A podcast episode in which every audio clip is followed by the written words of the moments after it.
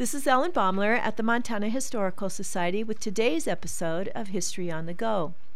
On October 28, 1926, cowboy artist C.M. Russell's funeral made headlines across the state.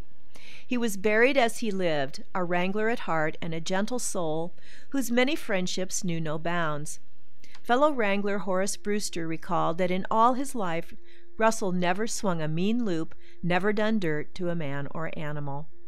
As mourners said goodbye at a Great Falls cemetery, a cloud with a golden rim cast a glow across the landscape, spreading colors that matched those Russell captured in his many canvases. Some months before, Russell had undergone surgery and told his wife that when the end came, he wanted to be transported to the cemetery behind horses. Russell hated automobiles and never learned to drive. He called them skunk wagons and wanted none of that for his last ride.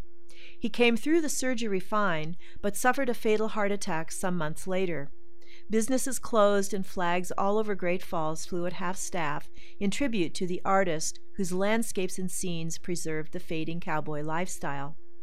To honor his wishes, his wife Nancy located a horse drawn hearse in Cascade that had been in storage for 15 years.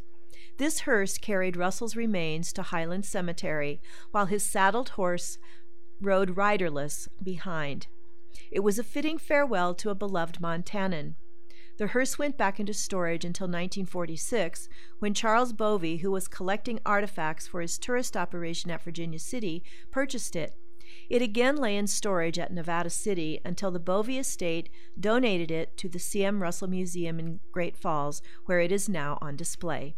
This is Ellen Baumler at the Montana Historical Society. Visit us, become a member, and show your love for Montana's heritage.